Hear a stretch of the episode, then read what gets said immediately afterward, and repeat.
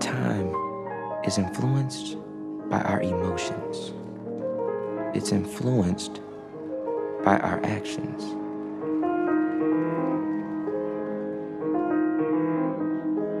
O tempo é influenciado pelas nossas emoções, é influenciado pelas nossas ações. Eis um excelente resumo daquilo que encontramos num documentário que se chama precisamente Time. O tempo de que se fala pertence a um casal afro-americano. Ele está preso, condenado a 60 anos por causa de um assalto a um banco que se saldou pelo roubo de 5 mil dólares, cerca de 4.300 euros.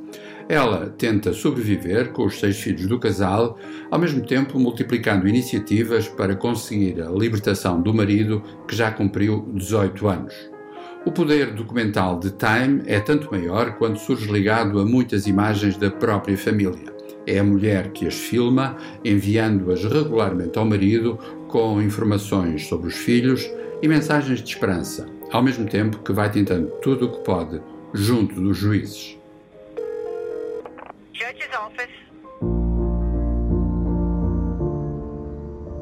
My name is Sybil Richardson, and uh, my family is awaiting on a ruling regarding my husband's matter.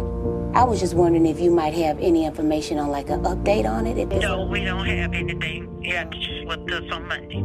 Yes, ma'am. Thank you so much. Okay, all Have a good right. weekend. Bye bye. Time tem realização de uma cineasta de 35 anos, Garrett Bradley. O seu filme valeu-lhe um prémio de realização no Festival de Sundance.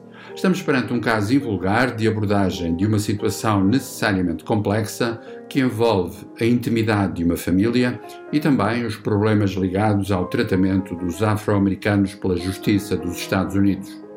O filme de Garrett Bradley está disponível na plataforma Prime Time e tem uma nomeação para o Oscar de melhor documentário. Going to show them that they can't treat human life this way. Success is the best revenge. Just hang in there because when you get them home, they going to pay, they going to pay, they going to pay. I knew that if it was gonna be, it was gonna be totally up to me.